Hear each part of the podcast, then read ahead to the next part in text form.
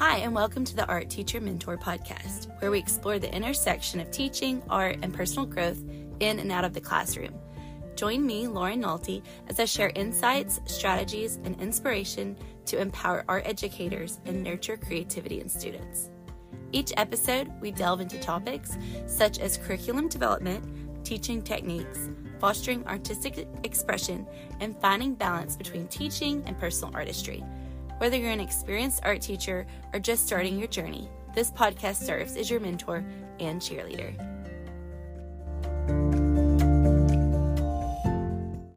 Hey, everybody, it's Lauren Nalty, and welcome back to another episode of Art Teacher Mentor. Today, I'm going to chat about grid portraiture.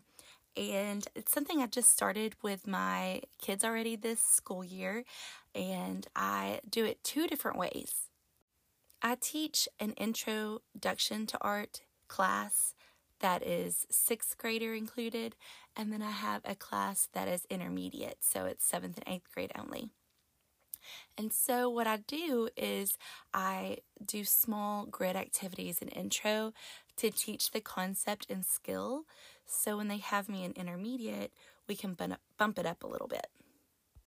I like to teach gridding right off the bat because it allows students to see that when they have these aids, they can really draw um, just following these contour lines. And so I think it's a skill building um, project as well as that confidence booster that my students need um, early on. It teaches them to slow down and see each square as its own little canvas and build it up from there. So I know for me, I even get overwhelmed sometimes when I'm creating art. And so I have to break it down in little bite sized pieces. And so I teach the students that um, this is a way to draw in a slower format and it will all come together in the end. You just have to trust the process. There are so many ways to create a grid and draw from a grid. I'm going to talk about a few ways today and uh, give you a few options because everyone's classroom needs and student needs are different. And so I think this will be a good stepping stone and starting place for you. If you have students who are maybe a bit younger or need extra aid, you can um, take a photograph of anything and overlay a grid on top of it using your computer.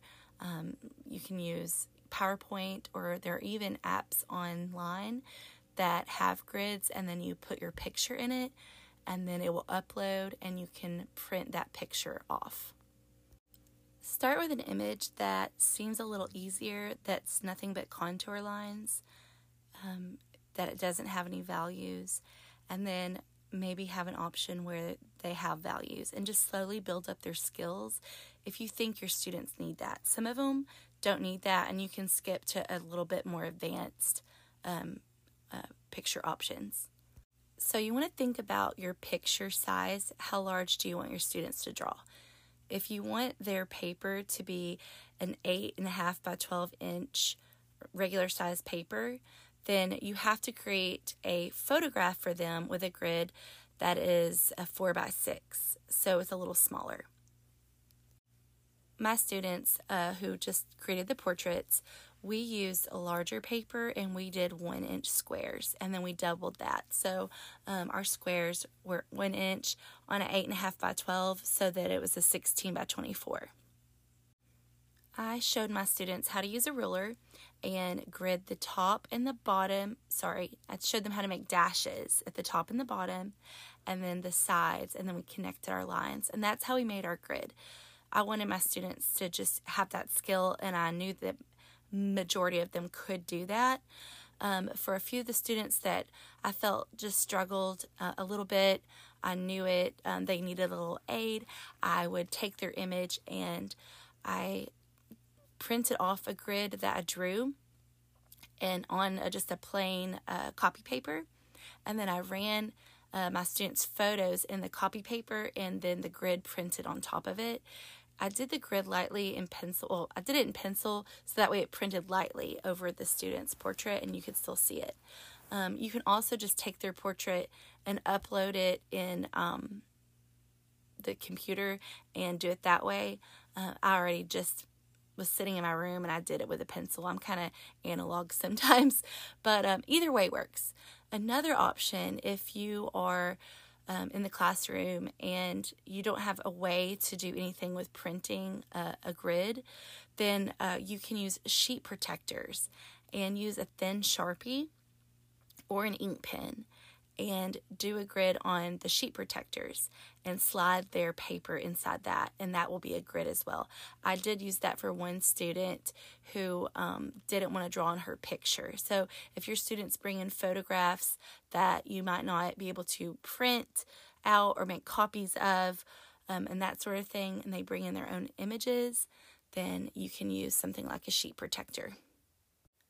Once you have your paper size that is in good ratio with your photograph you're using, and the photograph you're using is gridded to proportion of the large paper, and they are numbered, then you're ready to uh, begin gridding.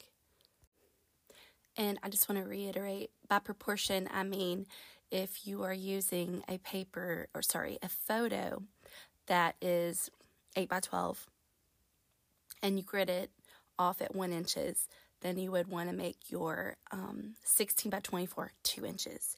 Or say you want to do a smaller paper um, at like 4 by 6 or 5 by 7. Do it at half inches and then double the other paper to 1 inch. So you're just doubling the size each time, and that is what I mean by the ratio and the proportion. One thing while gridding larger paper that I want to mention is uh, you need a long ruler or a yardstick. And I don't have a yardstick at all in my classroom, which is kind of sad. So I need to get some like T levels um, or something like that to grid uh, with my students better so we don't have to move the ruler all the way down. Because we did have a few issues where the grid was just not accurate enough. It was good enough, but it wasn't like perfect. And so I'm just sharing that with y'all because um, that was the hiccup that I experienced in making this with the kids. And they worked with it, they fixed it. They weren't too off to where it looked um, disfigured or disproportionate, but it was enough to kind of be a little little bit extra that we just didn't need to deal with, you know. Um, but it definitely get some type of larger, longer uh, ruler or yardstick. And real quick, I said T level, but I meant a T square. And those are um, about, let's see, 20, 20 something dollars on Amazon. So they're kind of expensive. So I wouldn't probably recommend getting a T square um, if you don't have them, just because I think that price is pretty high um, unless you want to invest in something like that. So I would stick with um, just a yardstick. On Amazon, they have a pack of 24 39 inch wood meter sticks, uh, yardsticks uh, for $46.99, so like 50 bucks for a pack of 24. So that is much, much more economical. Just wanted to throw that in there. Once you have gridded both your reference photo and your paper and you've numbered them, you're ready to start gridding. So students will need their pencil, and they will there's a couple of strategies that you can use to, to start. One thing is they can just start at the top left corner at 1 1 or 1a or whatever you want to name it and go from that one all the way across the top. Like you're reading a book and they go to 2 and a b c d or you know 2 2 3 3 that sort of thing all the way across.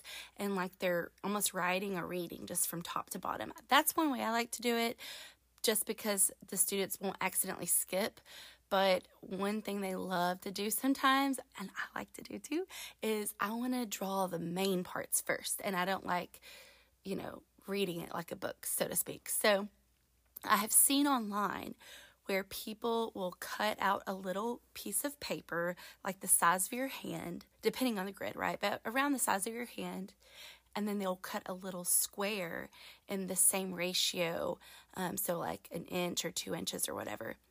And they will use that little window and put over each segment, each square they're drawing. So if they're at one, three, they can go to that square and cover just that square and then go to their reference and copy what's in that.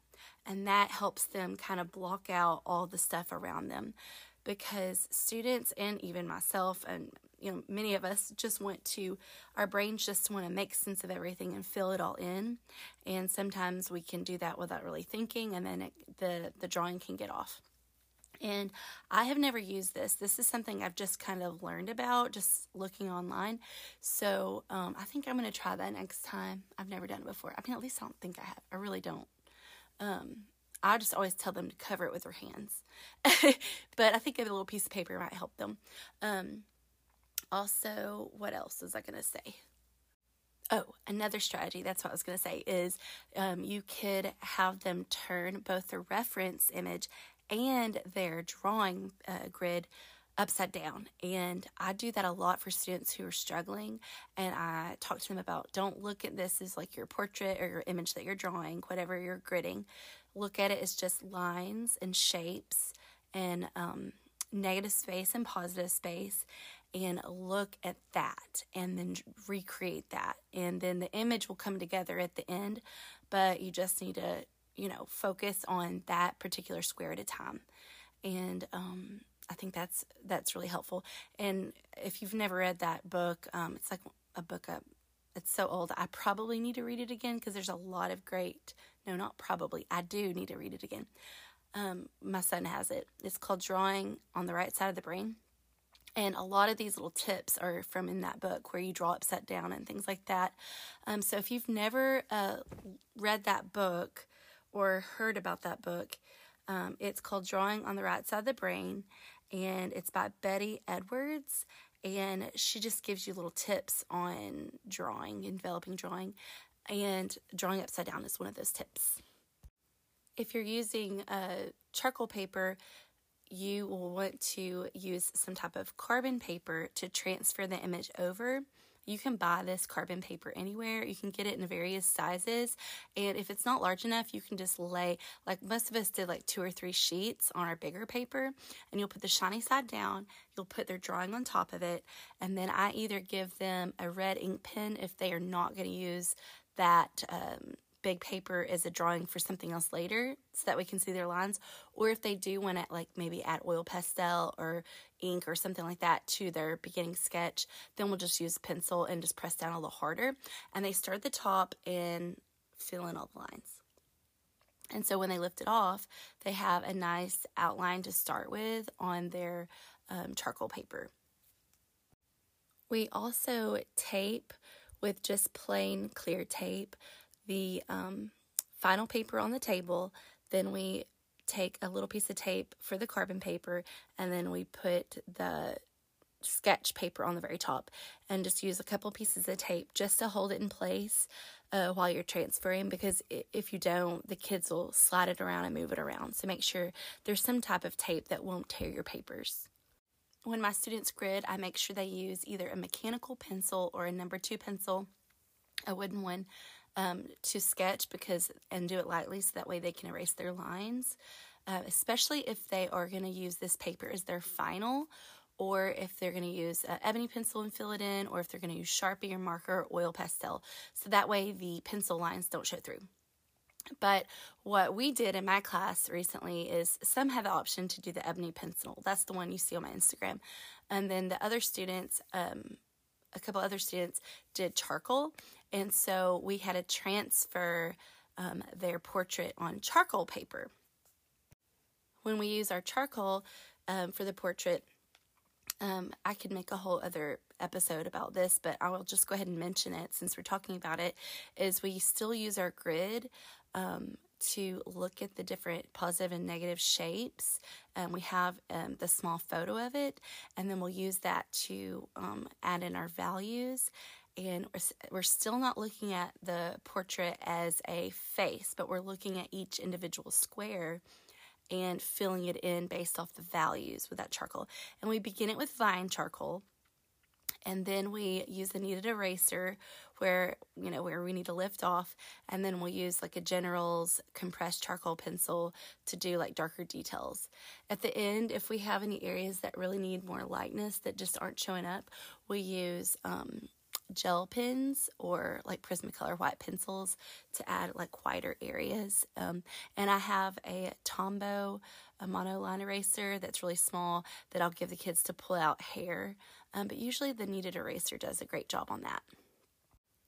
So overall, um, I love teaching gridding. Um, it really teaches the students spatial awareness. Um, it relieves some anxieties for them. Uh, they can take it in bite sized pieces, and um, it helps develop their observational skills and drawing abilities. Um, but I will say that um, it's something they need to learn early on. So that way they don't have to rely on that as they go off into upper level art classes or in college. I think it's something they definitely need to master, but they don't need to always rely on over time. With that said, use gridding as a tool for your students with special needs. Um, last year, we did a still life in my intro class, and um, we uh, had a draw through observation looking at the still life. And I had a few students that were just struggling, really, really struggling. So I took photographs of the still life and then I printed them off and I gridded it for them and I gridded their paper for them. So I had all of it done for them and then their job was to copy what was in that um, square and and transfer it to the, the grid paper. And they went from being basically unable to draw a circle or a fruit or whatever the left. We had just random things to actually having a full work. And I, I feel like that was probably one of my top teaching moments for me because I took something that seemed almost I don't know the word I'm looking for right now, but it just didn't seem accessible or or even able for that student. And not really to me but to him. And just you know it just gave him an opportunity and the other boys too. But i'm thinking one speci- specifically and um, then we used value to um, shade these these still lifes. And so he just looked at the photo and shaded it within his squares. And y'all, like I said, it just really, it just made it for me. It was one of those moments. If you don't have the ability to do a long week project, you can do small little projects or even something in sketchbooks where you give them a um, handout that has uh, an image with a grid on it and then a blank grid. They're all over Teachers Pay Teachers. They're all over the internet. You don't have to buy them. You can get them for free. But again, you can really make your own very easily. And um, I would encourage y'all to just have that, especially it would be a great sub plan too, to have a few options of um, of gridding. Last but not least, um, there you can also I did I do this for my classes is um, I have a Google slide and it has various grid sizes on it and I send it to my students through um, Google Drive and they can go on there and make a copy of it. And so when they're working on their um, independent work or we're doing an assignment and they want to find an image and they want to use the grid method, then they can take their image from Unsplash or Pixabay or wherever they find it, something from home that they took, and they can put their own photo reference underneath one of the grids that fit and then open up their sketchbook and make a grid in that proportion and draw that way as well. So it makes it um, student led as well, where they can choose their own images. I'm not a huge fan of making a bunch of pre planned, uh, pre made grids. That's why I like them for sub lessons or just like that initial teaching. But I like the students to find their own images and know how to place it in a grid just as much as creating one or drawing one. This has been a fun subject for me to talk about, and if you enjoyed it, please let me know. Um, send me a message on Instagram, Art Teacher Mentor, and you can also leave me a review. Um, you can share it with your other teacher friends. Um, and just get the word out. Also, send me feedback on maybe something that I left out or um, a topic you'd like me to discuss in the future. Um, I really like to use this podcast as a tool for my own reflection, as um, I'm always learning and growing. And like I said before, I want to learn from you guys as well. So I hope you have a wonderful day. Enjoy your week at school, and I will talk to y'all later. Bye.